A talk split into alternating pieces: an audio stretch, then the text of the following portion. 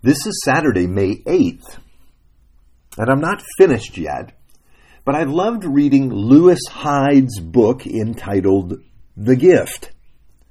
Hyde traces the way various people view gifts and giving. Early on in his book, he begins with the story of the way the first settlers in the New World learned about what they called Indian giving. An Indian chief gave an early European visitor his peace pipe as a gift. And what the visitor didn't know was how gifts were viewed among Native American people. He thought it was for himself. But the Indians believed that gifts should always be on the move. They believe a gift was different than personal capital. Hyde used the way, the illustration of the way a billiard ball collides with another billiard ball, and the energy is transferred from the one to the other. This is what is meant to happen with gift. It's not meant to be kept for yourself, but passed along in some way to someone else, maybe even in a different form. So the chief may give you his peace pipe, but you give away your knife, and so on. Now, I bring up the nature of gift for two reasons.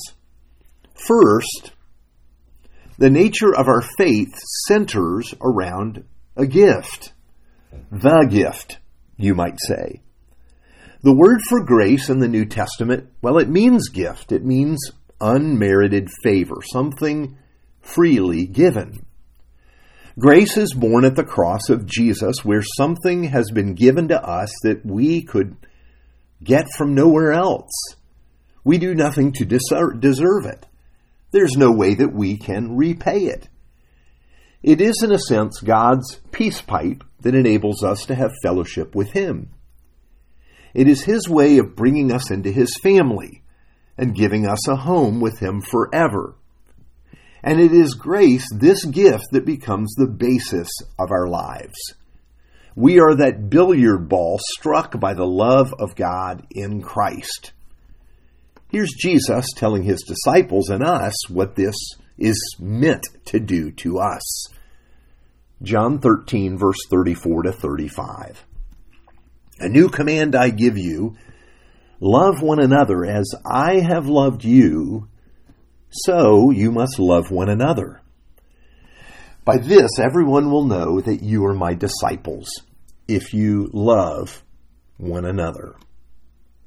Now you will see this, that this is a command of Jesus.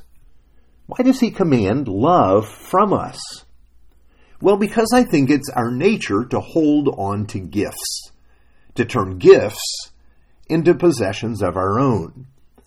Museums are filled with peace pipes. My house is more museum than anything. It's filled with stuff. But this is not the way of love that Jesus teaches us.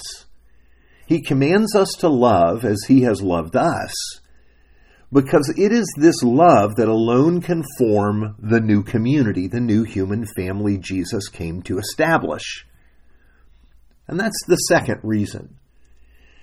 It is the gift love of Jesus that keeps the planets in their orbits, that gives and sustains all of life for us and everything else.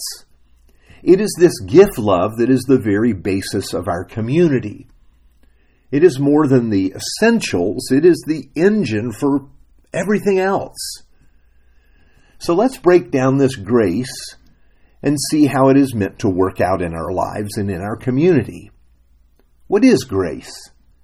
Well, in its simplest form, it is the supply of what we do not have ourselves. Let's take an example. You could never be disciplined enough to exercise four times a week on your own, but a friend commits to show up and to be present with you. Now, that person cannot guarantee your health, but her love provides an immense source of strength for you to fulfill your goal. She lets you know that you don't owe her a thing, anything for that. And you soon, learn she is there because of love. This is love in the simplest things, and it supplies what you do not have yourself. It is in this unconditional love and this giving that the new community can emerge. It's not about owing or about what you can get. Instead, it shows in a small way the nature of the love of Jesus. Now, one such gift may not seem like much, but people living together in a community like this, in this way, well, they'll get the world's notice. Soon other people will find themselves caught up in this tide of unconditional love. And it's why it's the greatest thing in the world. That gift that comes from Jesus is like that billiard ball and it transfers the gift to the next person and the next person and so on. A brother in Christ has a difficult time eating healthy and you love this brother so you arrange to eat together a few times each week. And it is the loving support and presence of a brother, well, you see, that begins to make a difference. Your brother has no reason to do this than love, no other reason. And it's in such moments that you can see Jesus. You see, we may take the challenge of this study as a personal challenge, but your life is shaped here in the context of community, where love is given and received, where sacrifices are regularly being made for the benefit of others. You see, this gift love, as it turns out, is always sacrificial. It always costs. It takes time, in a sense. You're giving yourself away. Here's where it comes from let each of you look not only to his own interests, but also to the interests of others.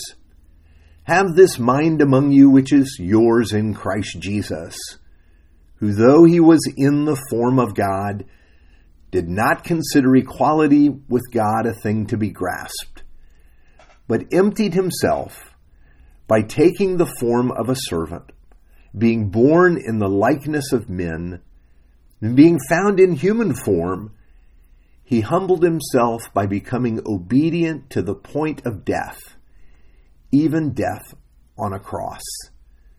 That's Philippians 2 4 to 8. Okay, it may not be the best analogy, but think of yourself as that billiard ball, struck by the love of Jesus. And now you're making contact with others, sharing his grace and unconditional love keeping his love always on the move. Let's pray. Lord God, it's true that we want to build our own capital. You gave us the gift of Jesus, and his grace is always moving. May his grace continue to rest on me and also flow to others. Reveal to me the way the small sacrificial gifts that we share help to build the community that we're in. Show me how I can support other people. I also pray for them as well that we may learn this way of love together. In Jesus' name, amen.